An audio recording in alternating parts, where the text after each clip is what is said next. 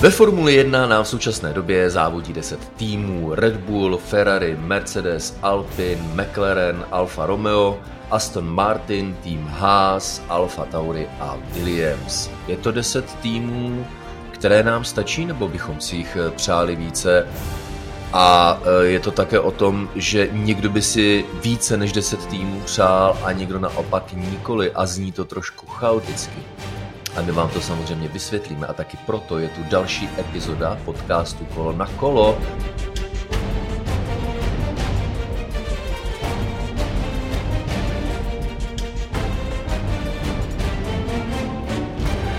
které vás zdraví Tomáš Richter a Jiří Košta.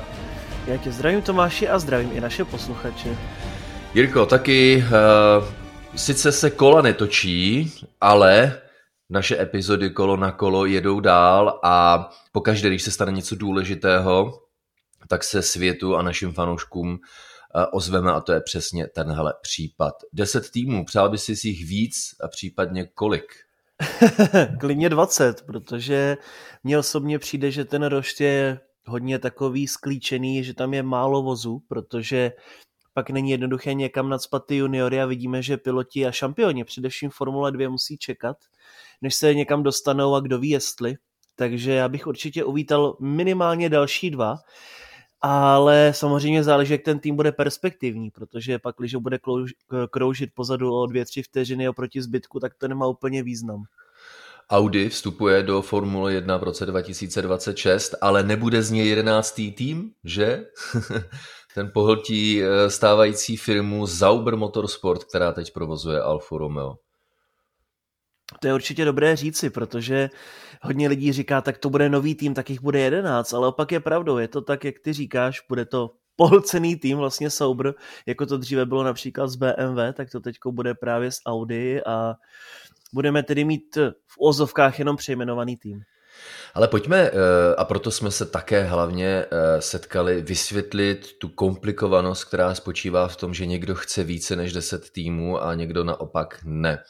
A ta komplikovanost je, řekl bych, úžasná na, nejenom na eh, vysvětlení, ale také na pochopení. A je to takový uh, uh, schizofrenický konflikt, ve kterém se celá Formule 1 nachází. A já se pokusím velice jednoduše vysvětlit, proč. Um, asi nejjednodušší vysvětlení by bylo, že Formule 1 má dvě pořadatelské hlavy. Tou první, hlavní je Mezinárodní automobilová federace, která soutěž vlastní a také ji pořádá, eh, ovládá procesy, které vedou k tomu, že se definují technická pravidla, sportovní pravidla a nově také finanční pravidla. No ale ve Formuli 1 se točí také eh, hodně peněz. A v 90. letech Evropská eh, komise rozhodla, že organizátor takhle velkých soutěží a událostí nemůže být v konfliktu zájmu, že bude řešit tu pořadatelskou stránku společně s tou stránkou finanční. A také proto jsou odděleny, a tady se, stává, tady se z toho stává ta druhá hlava, jsou odděleny stránka pořadatelská, Mezinárodní automobilová federace, a stránka peněz, komerčních práv. A to je Eh, záležitost, kterou eh, měl dlouhá léta na starosti Bernie Ecclestone skrze eh, různé partnery, dlouho to byl CVC Capital Partner, před mnoha lety se to snažil prodat Rupertu Murdochovi, než zkrachoval, proto to taky spadlo do rukou bank. A v roce 2017 tahle práva koupila nám velice známá společnost Liberty Media, která i nadále funguje pod hlavičkou Formula One Management. Takže jedna hlava FIA, Mezinárodní automobilová federace, a druhá hlava FOM. Tak a Jirko, já pro tebe mám jednu zákeřnou otázku. Kdo rozhoduje o tom, co se ve Formule 1 bude dít? Toto Wolf? jo, tak to si uhodil hřebiček na hlavičku. uh, no, asi bychom mohli říci, že to je teďko takové dvousečné, protože na jednu stranu samozřejmě rozhoduje pořadatel a rozhoduje tedy Liberty Media, co bude s její Formulí 1, ale na druhou stranu do toho teďko hází vedle FIA a Ben Sulajem, který právě tvrdí, že není úplně důvod k tomu, aby bylo ve Formuli jen 10 týmů, ale proč bych nemohlo být klidně 11-12, jako tomu bylo do nedávna, no i když ono už to je 10 let zpátky skoro. Tomu se ještě určitě dostaneme, ale ty jsi tady narazil na strašně i důležitou věc, FIA, to je ta pořadatelská stránka, eh, tak má, a to se možná málo ví, eh, tak má na soupisce velkých cen Formule 1 eh, nebo mistrovství světa Formule 1 13 míst. Ono, jak si říkal, bylo by super mít třeba 20 formulí, ale pravidla, která definuje Mezinárodní automobilová federace, také z důvodu i bezpečnosti, když těch formulí by bylo třeba 20 a na některých okruzích už by se lidově řečeno pomlátily ty formule. Ale FIA určila kdysi před lety, má to v pravidlech, že uh, zkrátka tu kapacitu, kterou chce mít, tak omezí 13 týmy, tedy 26 formulemi. Když jsem zmiňoval 20 formulí, tak jsem mám 20 týmů, abych to upřesnil. Takže 13 týmů, 26 formulí. To je takový strop, o kterém si FIA řekla, že je to pěkné číslo, ale také tak akorát, že je i bezpečné, kdyby to bylo víc, tak už by se nám to eh, těžko organizovalo a na závodní dráze relativně i krátkých okruhů, tak už by byl docela mazec. To znamená, Jirko, že na soupisce jsou tři volná místa. A teď eh, přichází, řekl bych, ta úplně závěrečná pointa, která eh, z toho dělá eh, pro všechny strany de facto bolehlav. Jo? A ta pointa spočívá v tom, že FIA si nemůže dělat, co chce. Jo? FIA, když přijde, kdy, hele, když my dva založíme uh, Rich Cost, uh, Rich Cost uh, Formula One tým, dejme tomu. Jo? Jdeme do toho, pojď.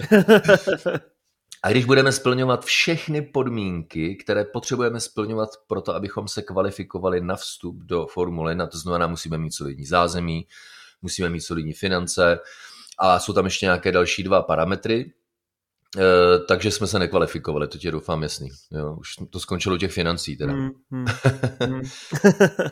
A když tým projde tou ověřovací fází, které se v angličtině říká due diligence, tak tady nastává jedna zajímavá věc. FIA nemůže říct jen tak, ale my vás nechcem. Eh, my, my, si, eh, my si to rozmyslíme podle toho, jak se vyspíme. Nikoli. Pokud se jakákoliv organizace, která splňuje kritéria pro vstup do Formule 1, tak FIA nemůže říct ne. To je prostě eh, jakási, jakési evropské eh, pravidlo a myslím si, že i pravidlo všech vyspělých zemí o rovných příležitostech. Proč by Ferrari mohlo ve Formuli 1 závodit a, a Rich Košt ne? Jo? Když bychom obě firmy, oba týmy splňovaly pravidla. Tak, ale teď přichází zápletka, pozor, jo? protože když jsme se bavili o tom, že Formule 1 má eh, takové dvě hlavy, tak bych to možná mohl opravit, protože ona má tři, neboť samozřejmě FIA musí spolupracovat s FOM, tedy s Liberty Media, ale to zásadní, co je potřeba udělat, že když už nějaký tým vstoupí do Formule 1, tak on samozřejmě musí dohodnout všechna komerční práva právě se společností Liberty. No a takhle se závodí a Eh, firmy jako například naše společnost Sport 1, Sport 2 platí za to, že můžeme vysílat Formuli 1, okruhy platí za to, že můžou pořádat Formuli 1 a takhle Formule 1 vydělává peníze a ona takhle vydělá třeba 2 miliardy dolarů a zhruba dvě třetiny těch peněz se rozdělí mezi týmy na bázi price money. Voilà, tady jsme u jednoduché matematiky, protože když nás bude pouze 10 týmů, tak samozřejmě budeme mít nějaký objem peněz na price money, ale když nás bude jedenáct, tak budeme vydělat méně. A proto Liberty Media nechce větší počet týmů. Ale Jirko, co teď s tím? Protože to je takový protimluv, eh, ve kterém se právě svět Formule 1 ocitl, neboť, a teď to důležité, do Formule 1 už nějakou dobu chce vstoupit Michael Andretti, samozřejmě důležitá to postava jedné významné a slavné závodnické dynastie, která splnila to, co uh, jí uh, šéf FIA uh, zadal jako úkol, no hele, když se spojíš s nějakou zajímavou značkou, tak se o tom pojďme bavit. A je tady Cadillac. Tak a co teď s tím? Můžeme s tímhle jedenáctým týmem počítat, anebo nemůžeme, protože na straně jedné ten jedenáctý tým někdo chce a na straně druhé ten jedenáctý tým nikdo nechce. No, no, přesně možná to odpovídá tomu, proč vlastně Audi se spojilo se Saubrem, protože je to daleko jednodušší a nemusí o tom příliš diskutovat, ale na druhou stranu přesně Michal, no, Michael Andretti dělá strašně moc pro to, aby se dokázal se svým týmem dostat do Formule 1. Nějakým zázrakem se spojil s GM a s Cadillacem, což je na jednu stranu značka, která nás asi překvapuje v souvislosti s Formulí 1. Spíše bychom ji mohli vidět v plackách, kde vlastně závodí s hyperkárem, nebo kde bude závodit s hyperkárem ale je to skutečně zvláštní, protože zní to dobře. Jméno Andretti je hodně populární v Americe, Cadillac bez pochyby taktéž. A Amerika je trh, na který Formule 1 bych řekl teď možná cílí nejvíce ze všech, protože letos tam budeme mít tři závody, budeme mít teď Logana Sargenta, amerického jezdce Darlington Capital, což je vlastně teď už vlastník Williamsu, také také americká značka. A všechno to funguje skvěle. Ten americký trh eh, teď eh, dává hodně peněz Formule 1, i třeba skrze Drive to Survive. A je to tedy pro mě zvláštní, že na jednu stranu vlastně nechtějí týmy tam mít eh, v uvozovkách další americký tým, když už máme Haas. A Těžko tedy říci, co z toho bude, protože já nevidím důvod, aby Andretti nemohl závodit, ale teď se vrátím úplně na začátek toho našeho povídání, že toto Wolf řekl, že neví, co je vlastně prosperita toho pro Formule 1, když tam přijde nějaký Andretti.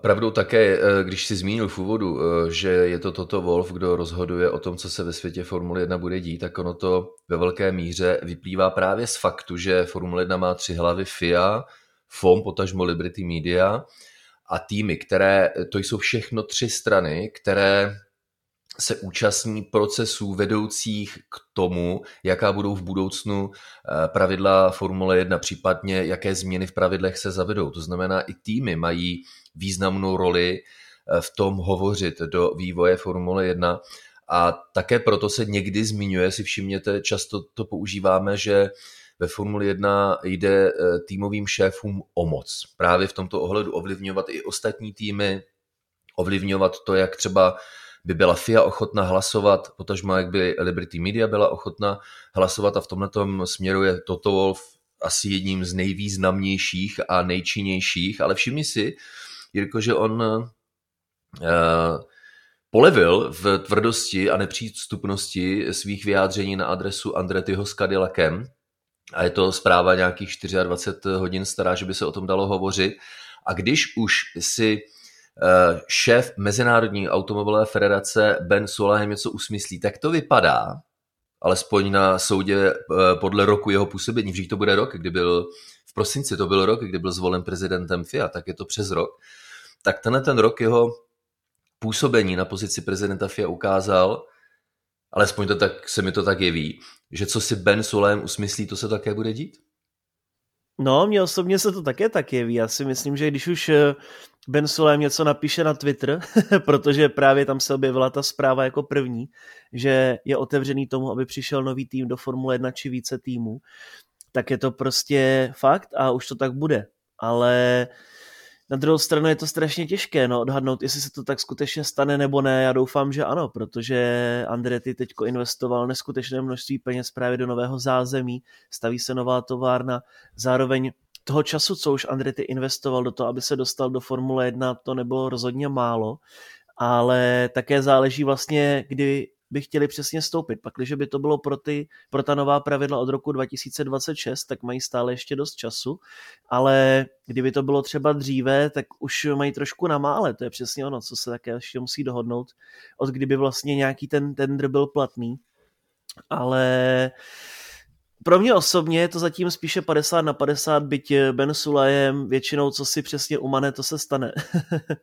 A navíc Ben Sulajem uh je zjevné, že se rozhodl, eh, jak to říct, eh, já nechci říct, že byla nemocná FIA předtím, ale trošku více jí uzdravit. Třeba se v zákulisí hovoří o tom, že je FIA na tom špatně finančně a jedním z cílů, eh, které si Ben Solem vytyčil, tak bylo se FIA udělat zdravější, ekonomicky zdravější a silnější organizaci. A to je to, kde se trošku rozpojila ta aliance mezi předcházejícím šéfem FIA, Žánem Totem a uh, tehdejším vedením Liberty, protože ti fungovali v poměrně velké harmonii. Když Ben Solem nastoupil, tak xkrát už právě představitelé Liberty Media byli překvapeni a tohle je jeden, jeden z dalších kroků, protože když Ben Solem uh, řekl, jo, ale zadal jsem svým kolegům uh, úkol, aby uh, spustili proces výběrového řízení pro nové týmy, o nějakých 48 hodin později Andretti s Cadillakem řekli, my chceme být ve Formuli 1 a o hodinu později Formule 1, eh, ta část Liberty Media, tak řekla, no no, ale počkejte, to budete potřebovat náš souhlas. A je zvláštní, nepůsobí to úplně dobře, ale my jsme za to rádi, protože když jsou nějaké kontroverze, tak my si máme alespoň o čem povídat. Takže se vlastně tyhle ty strany opět hádají na veřejnosti, což je pozoruhodné, ale vede to k, opravdu k tomu, respektive je to hnáno tím, že Ben Sulaim chce věci výrazně po svém. No, eh, ale na straně druhé Cadillac ve Formule 1. Hele, počkej, jo, ze třetího a pátého místa startují Formule týmu Cadillac. To zní dobře, ne? Zní to dobře, akorát já si představím vždycky takovou tu limuzínu luxusní a ne, ne úplně Formule 1, ale uh, bavíme se o tom celé roky. Prostě značky jsou skvělé ve Formuli 1 a Možná vám to tak nepřijde, ale v minulosti moc značek ve Formuli 1 najednou třeba nebylo. Prostě měli jsme tam McLaren, měli jsme tam soukromé týmy jako Lotus, to bylo vlastně, to nebyl přímo jako takový úplně velký výrobce aut. A pak jsme tam měli Ferrari, ale to bylo všechno, byly tam malé týmy, takže tím, že se chtějí zapojit velké značky, jako je Audi, Porsche, nebo Cadillac, lomeno Ford, který je teďko v debatách s Red Bullem například, tak si myslím, že to je to nejlepší, co se může stát. A jen to může udělat tu značku silnou. Vždyť podívejte se, nebo značku Formule 1, abych byl konkrétní. Vždyť podívejte se na světový šampionát vytrvalostního závodění WEC, tam teďko bude, pokud se nemýlím, 8 značek, pakliže přijdou všechny, co mají. A už ten šampionát si udělal jméno jenom tím, že tam prostě bude závodit Ferrari, které se vrací do té nejvyšší kategorie, že tam právě bude Porsche přes Penske a tak podobně. Takže i když samozřejmě ve Formuli 1 cash is king a peníze jsou vždycky až na prvním místě, tak eh, zase Liberty by to nemělo být úplně jedno v tomhle ohledu a naopak si myslím tím, že kdyby tam přišel Cadillac nebo Ford, tak těch peněz ve finále vydělají ještě více. No, co se stalo uh, velmi důležitého, uh, tak se pořadatelům společně Liberty i FIA, tak se jim povedlo zavést rozpočtové stropy a tím pádem učinit Formule 1 finančně daleko, daleko způsobilejší, což z týmu Formule 1 udělalo hodnotné organizace, to dříve tak nebývalo. A teď to vygenerovalo poptávku nebo touhu eh, značek eh, v automotiv průmyslu se do Formule 1 dostat. Ale na prvních, eh, na první čtvrt hodině našeho povídání jsme si ukázali za A, jak je to vlastně obtížné být 11. potažmo 12. týmem. A koupit stávající tým také není jednoduché právě protože už ten tým má nějakou hodnotu. Hovoří se třeba i o dvou miliardách dolarů, kdyby někdo chtěl tým koupit, takže je takový malý zázrak. Eh, eh, Být ta konstelace je přívětivá, že se Audi povedlo dohodnout se společností Zauber Motorsport. Cadillac je součástí koncernu eh, General Motors a je to značka, která má už více než stoletou historii a pochází z města Detroit, které založil francouzský důstojník v roce 1701 založil francouzský důstojník Antoine de la Mothe Cadillac a po něm právě se tahle značka jmenuje. No ale když jsem nastínil mm, situaci, která je v moderní době Formule 1 zdravější, ekonomicky zdravější, tak málo kdy tomu tak, Jirko, bylo a asi největší krize, kterou Formule 1 zažila, tak bylo v letech 2008-2009. V roce 2008 ve Formule 1 závodila řada automobilek.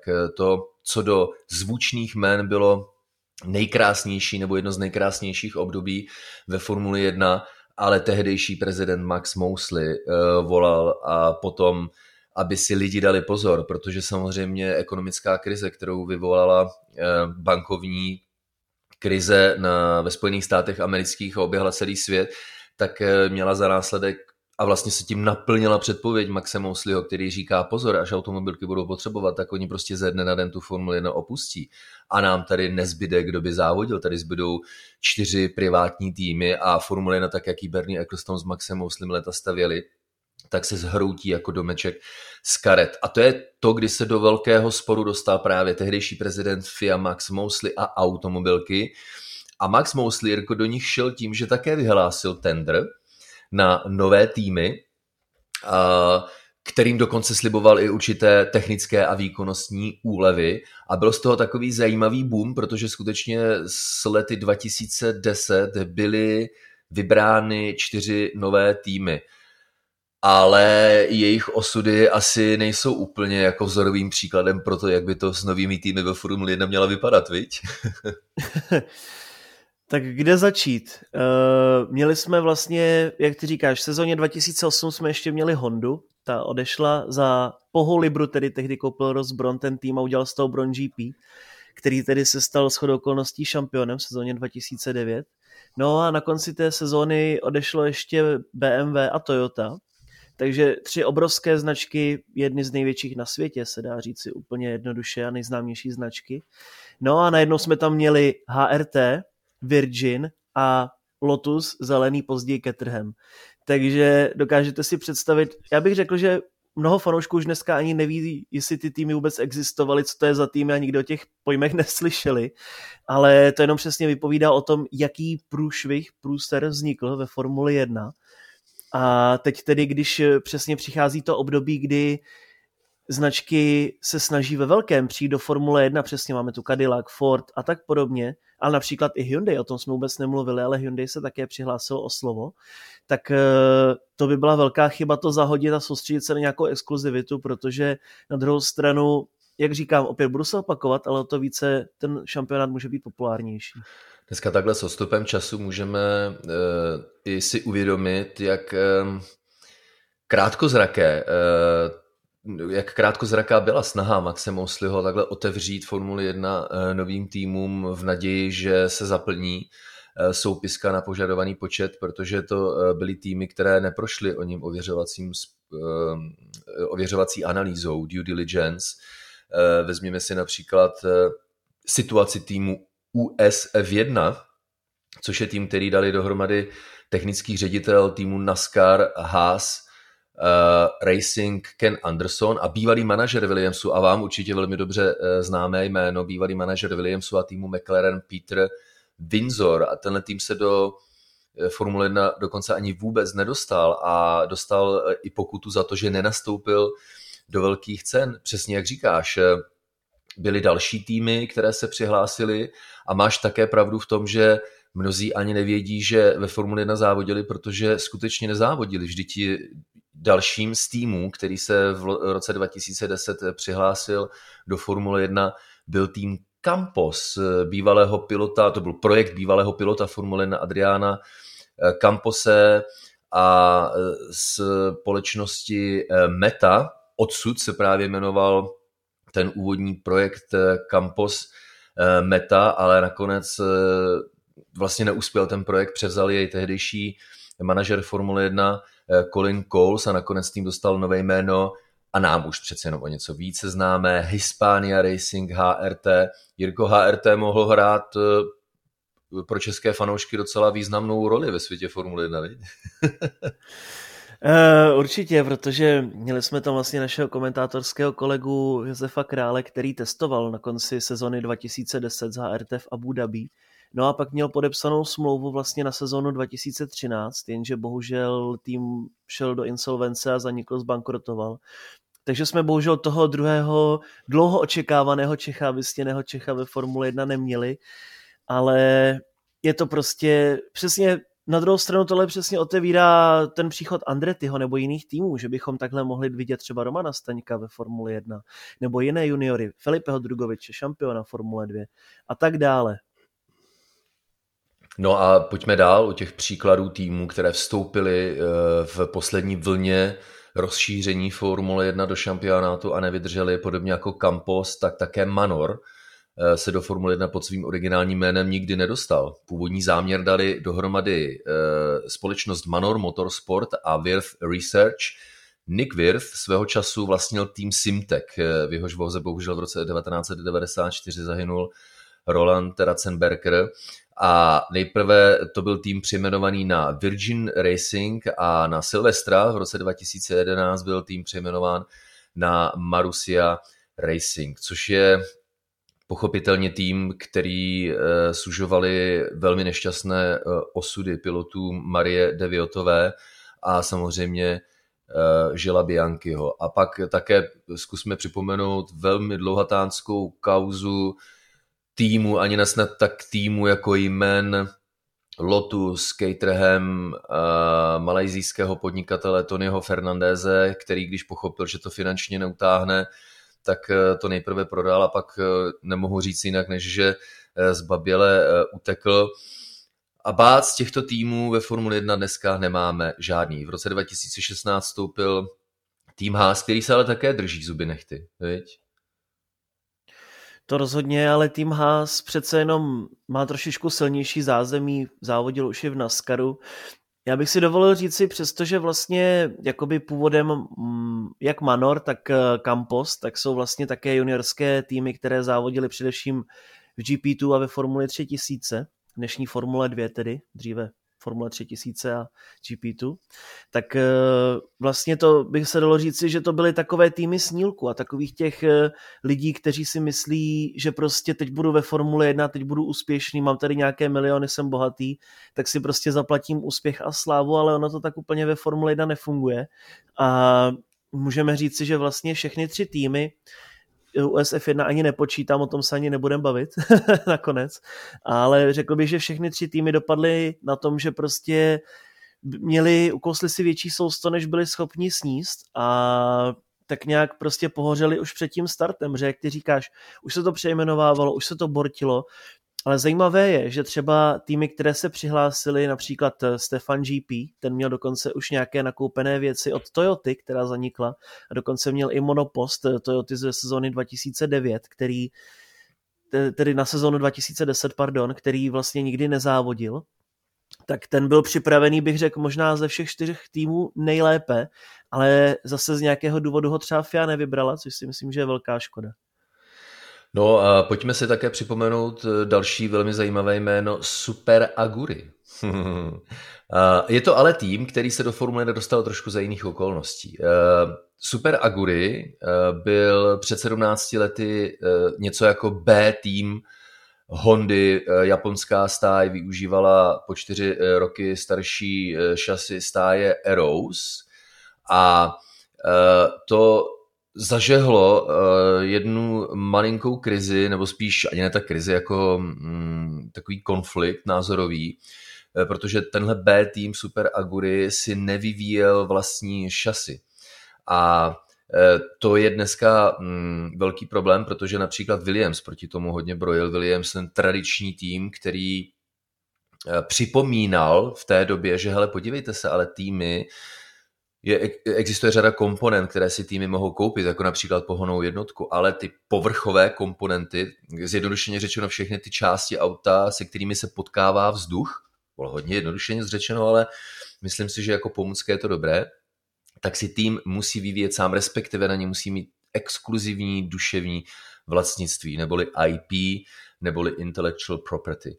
A tehdy mm, se Williams a další nezávislé týmy hádali s FIA, ale tyhle týmy typu Super Aguri nemohou závodit, protože poruší pravidla. A byly upraveny dohody v pravidlech i v takzvaných komerčních dohodách s týmy, kterým se dneska pracovní říká konkordské dohody, konkordské smlouvy, tak bylo upřesněno, že to je skutečně tak, jak říká Williams a bylo e, určeno e, dané období na přechod k tomu, aby to tak bylo správně, tedy že si každý tým vyvíjí vlastní šasy a to vedlo e, k zániku Super Agury. A tím si jako dostáváme k tomu, že posledním továrním týmem, který na zelené louce vstoupil do Formule 1 a už tady to jméno zaznělo, byla Toyota. A dodnes Jirko Toyota působí jako odstračující příklad, jak nikdo nechce to dělat, protože co Toyotě rozhodně nechybělo, tak byly peníze a stejně jí to bylo k prdu. No, říkalo se vždycky, že Toyota dávala nejvíc peněz z celého roštu Formule 1 do projektu Formule 1, více než třeba Ferrari nebo McLaren v té době ale bylo tam několik špatných rozhodnutí, protože za prvé tedy skutečně na zelené louce stavili si vlastní motory, najmuli si vlastní lidi, najmuli si ze začátku piloty, kteří nebyli až tak silní v minulosti. Ano, obecně bych řekl, že nikdy neměli tak dobrou jezdeckou sestavu, která by mohla bojovat o vítězství v závodech. No a to je nakonec dohnalo, protože měli jsme tedy Toyotu ve Formule 1 od roku 2002 do roku 2009, ale žádné vítězství nepřišlo. A oni to v té poslední sezóně, kdy se vlastně revolučně měnili technická pravidla v tom roce 2009, tak eh, právě řekli, my když nevyhrajeme letos už závod žádný, tak eh, prostě končíme, balíme to a necháme to být. To přesně navazuje i na to, proč vlastně to tam měla pro Stefana eh, ze Stefana GP připravený monopost, nebo respektive mu ho prodala. Později s ním Pirelli testovalo pneumatiky.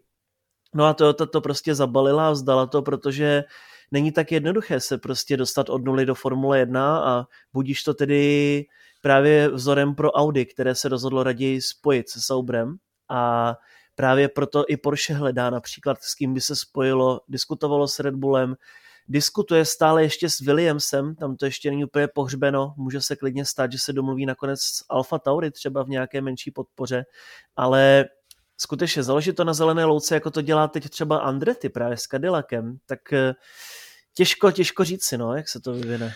Je to strašně těžké v tom smyslu, že eh, jakkoliv se eh, šéfům Formule 1 a FIA povedlo snížit finanční laťku vstupu do Formule 1, skutečně si myslím, že to řada lidí ocení až s odstupem času, tedy zavedení rozpočtových stropů a jak moc to Formule 1 finančně pomohlo. Udělalo to z Formule 1 podstatně zdravější eh, sport, tak ta laťka technické náročnosti, ta nižší není. Tím spíš, když moderní vozy Formule 1 a moderní pohonné jednotky jsou nesrovnatelně komplikovanější ve srovnání s tím, s čím jsme tady závodili, ať už z pohledu motoru před rokem 2014, nebo z pohledu šasy, eh, dejme tomu na eh, konci minulého století. Takže jakkoliv se dá už dneska relativně snadno, když e, toto Wolf a spol nebudou proti samozřejmě, že?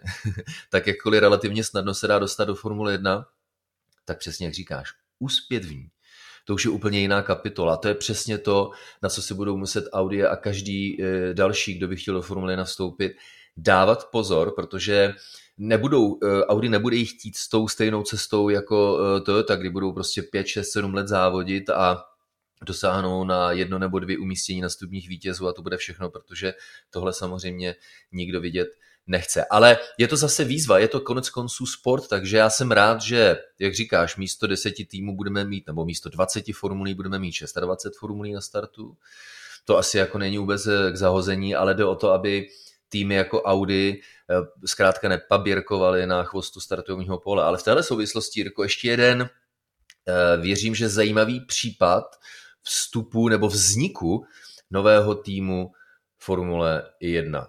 V roce 1997 založil trojnásobný mistr světa Formule 1 J.K. Stewart vlastní závodní tým, eh, který nesl jeho jméno a tomu se dokonce jasně za určitých okolností v roce 1999 na německém Nürburgringu podařilo zásluhou Johnnyho Herberta dosáhnout na první vítězství. Bylo z toho dokonce dvojí umístění eh, na stupních vítězů. A Jirko, to je tým, který vlastně ve Formule 1 pořád existuje.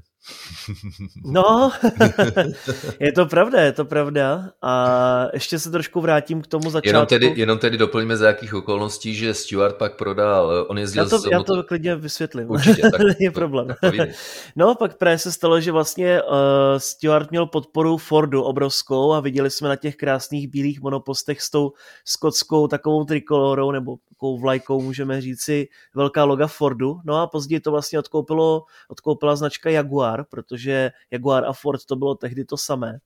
No a pak eh, to odkoupil Red Bull a máme z toho tým šampionů. no, přesně tak, to jsou ty, já říkám těmto příběhům chameleoni Formule 1. Od Stewarta až po dnešní eh, mistrovský tým Red Bull. Ale ještě si dovolím do toho vstoupit, co jsme teď připomněl těch chameleonů, že vlastně Mercedes je Honda dneska. Takže to je takové skutečně zvláštní, ale... A předtím to byl, předtím to byl British American Racing, a předtím to byl, Tyrell to byl na začátku, možná, jestli se nepletu. Ale to bychom mohli udělat speciální epizodu podcastu Kolo na kolo. Teď totiž sahám v kapsách paměti a ona bývá e, s přibývajícím věkem čím dál děravější.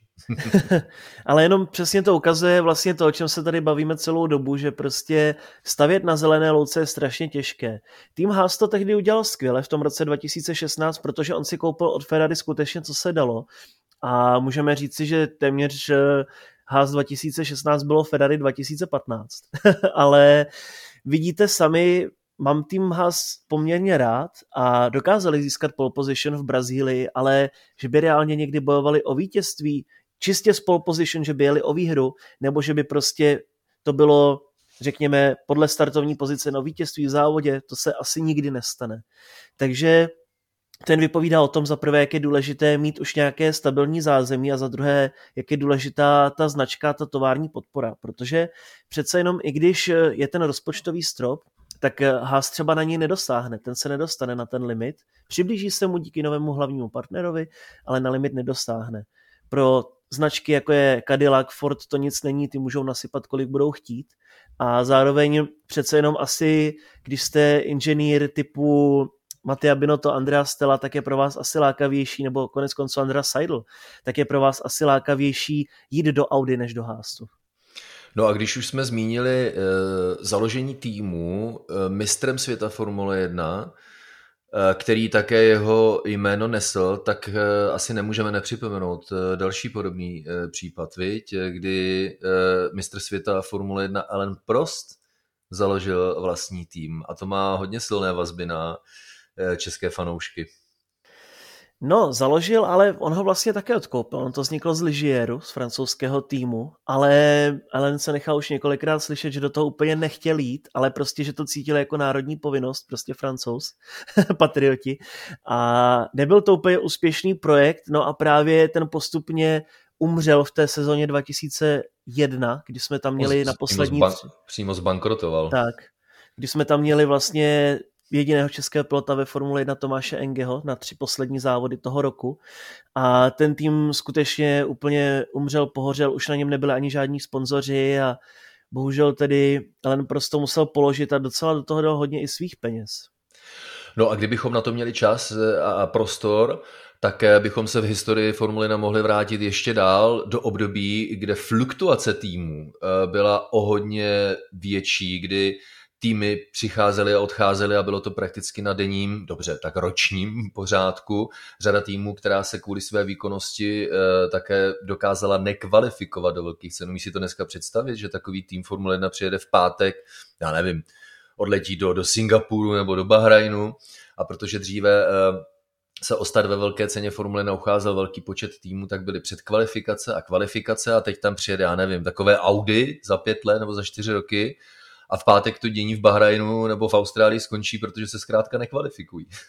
No, to je to představa dneska. Je to, je to tak, no, protože v té době vlastně nebyl dostatek garáží pro týmy a tak podobně, jak ty říkáš, takže prostě přijeli v pátek týmy typu Kolony, Cuck Speed, Forty, Onyx, Andrea Moda především, to doporučuji si vyhledat. Andrea Moda to je podle mě nejvíc cringe story v historii Formule 1. A je to zvláštní, jak ty říkáš, ale na druhou stranu přesně jsou to no-name značky, které už znají jenom fajnšmekři. V té době skutečně můžeme považovat za automobilky jenom Ferrari a pak samozřejmě dodavatelé motorů, ale pak, když budeme v potaz týmy tovární, tak bylo jenom Ferrari a Lotus v té době. Takže tím, jak se to teď posouvá, tak si myslím, že jenom k lepšímu. No, přesně jak říkáš, a to si myslím, že je úžasná pointa našeho povídání, protože jakkoliv to budou mít nové týmy, těžké, Audi, Cadillac, eh, jsou další uchazeči, bude se to formovat, bude se to krystalizovat a my v dalších měsících ale tak si o tom určitě budeme povídat, ale umím si představit, že výhledově těch 26 eh, formulí, potažmo 13 týmů v šampionátu nakonec uvidíme. Takže pokud by měl být Cadillac, který Audi je desátým týmem ve spojení se Zaubrem, Cadillac, Andretti by byl jedenáctým týmem, tak Jirko, jedna tricky question na závěr. Kdo by podle tebe měl být 12. a 13. týmem? no, záleží, jak se, to schop, jak se toho chopí Porsche, ale nevěřím tomu, že by se postavilo na vlastní nohy. Ono skutečně se bude chtít s někým spojit, protože konec konců se spojuje i v tom vytrvalostním závodění, právě při, převážně s týmem Penske a Jota. Takže asi volí takovou strategii, že radši nechtějí být úplně na zeleném trávníku. Což znamená, že je to jakoby škoda na jednu stranu, ale na druhou se nedá bohužel tedy nic dělat. S Fordem to vypadá obdobně, že ty se skutečně buď spojí také s Williamsem nebo s Red Bullem, ale že do toho sami nepůjdou. Což znamená, že by to klidně mohlo být konec konců ten Hyundai, který má tedy plně tovární program eh, ve světovém šampionátu rally už od roku 2014 a dává do toho nemálo peněz. Teď shodou okolností, co by možná tomu trošku přililo benzín do ohně, je, že Cyril Abitebul, bývalý šéf Renaultu, bude teď šéfem Hyundai, takže to mi sedí jako... On se prostě vrátí do té formule. Tak, to mi sedí jako zadek na hrnec, teď úplně perfektně, ty jsem to tady vymyslel. takže klidně, abych byl proto, aby to byl Hyundai, je to značka, která je hodně populární v Česku i na Slovensku, hodně dobré prodeje mají v posledních letech, hodně se věnují teď elektrifikaci svých vozů, takže Hyundai by to klidně mohl být. No a co se týče 13. týmu, tak by to mohl být třeba konečně Stefan GP anebo Pantera Racing Team. Týmy, které usilují o Formule 1 už asi 20 let.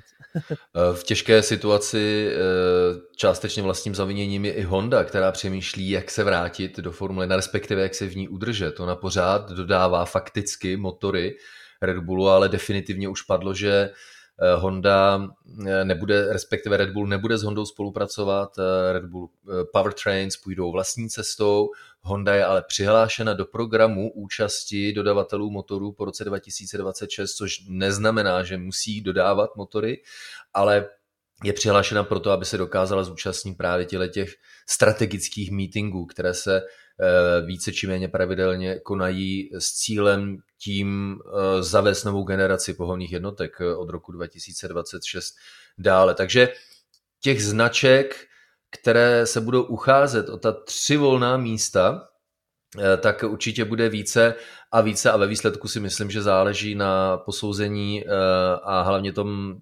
srdíčkovském citu každého z fanoušků, kdo by si, koho by si ve Formuli 1 přál. Takže Jirko, to bylo takhle o těch uh, extra týmech ve Formule 1. Snad se nám povedlo vysvětlit, uh, v čem uh, spočívá ta záludnost, že někdo stojí o to logické, tedy abychom měli na startovním roštu více formulí a někdo jiný stojí také o to logické, že se prostě nechce dělit o price money, což je prostě ten typický svět piraň ve Formuli 1. Ale na co my si, Jirko, můžeme těšit, protože nás čekají prezentace týmu. U někoho to bude jenom zabarvení na počítačovém obrázku, u někoho to budou uh, prezentace fyzických formulí, ale už 6. února nás čeká Williams a v tom únoru, uh, konkrétně od 11. dále, to bude houževnaté, protože Alfa Tauri 11. února, o dva dny později Aston Martin s McLarenem, o den později Ferrari, o den později Mercedes, pak o den později Alpin a dokonce úplně nejdřívější je Red Bull, který v New Yorku chce představit svou Formuli 3. února. Takže máme pravdu v tom, že Formule 1 prostě nikdy nespí. Ne, že? nespí a nebude spát. Nebyla to, i když je ta zimní přestávka ještě nějaký čas a budeme závodit v podstatě téměř za dva měsíce, tak eh, pořád se něco děje, pořád máme o čem mluvit, ale to, jak už jsem říkal v minulosti, dělat tu Formule 1 prostě nesmrtelnou a ten, to dělá ten důvod, proč se tak do toho teď automobilky hrnou, protože nějaká GT je teda miluji, ale prostě nikdo se o tom moc nebaví, nebo prostě se o tom baví jenom, když se jede v sobotu v neděli. Ale prostě o Formule 1 se mluví furt a furt se to rozebírá, furt se to řeší. Teď bude zase nová série Drive to Survive od 24. února. My budeme mít kolo na kolo v kině. Prostě frčí to, i když sezóna ještě nezačala. A když už jsme u toho, tak věřím, že s další epizodou podcastu Kolo na kolo vám můžeme odhalit jedno, věřím, mega eh, představení. Naznačovat můžeme trošku, že jo? Tak já malinko jenom naznačím, jo? Eh, vždycky, když jsme pořádali uh, vítání sezony, předtím to bylo uzavírání sezony, ale to mě přišlo vždycky jako depresivní, uzavírat nebo loučit se se sezonou, tak jsem se rozhodl ji radši vítat. A samozřejmě, protože jsem situován v Praze, tak tyhle akce se konali v Praze a pokaždé, když se tak stalo, tak mimo praští řekli, e, proč už zase v Praze, všechno se pořádá v Praze. OK, tak my jsme vyslyšeli tohle vaše přání. Nejenom u dalších epizod podcastu Kolo na kolo, zase naslyšenou fanděte Formule 1 a motorsportu obecně.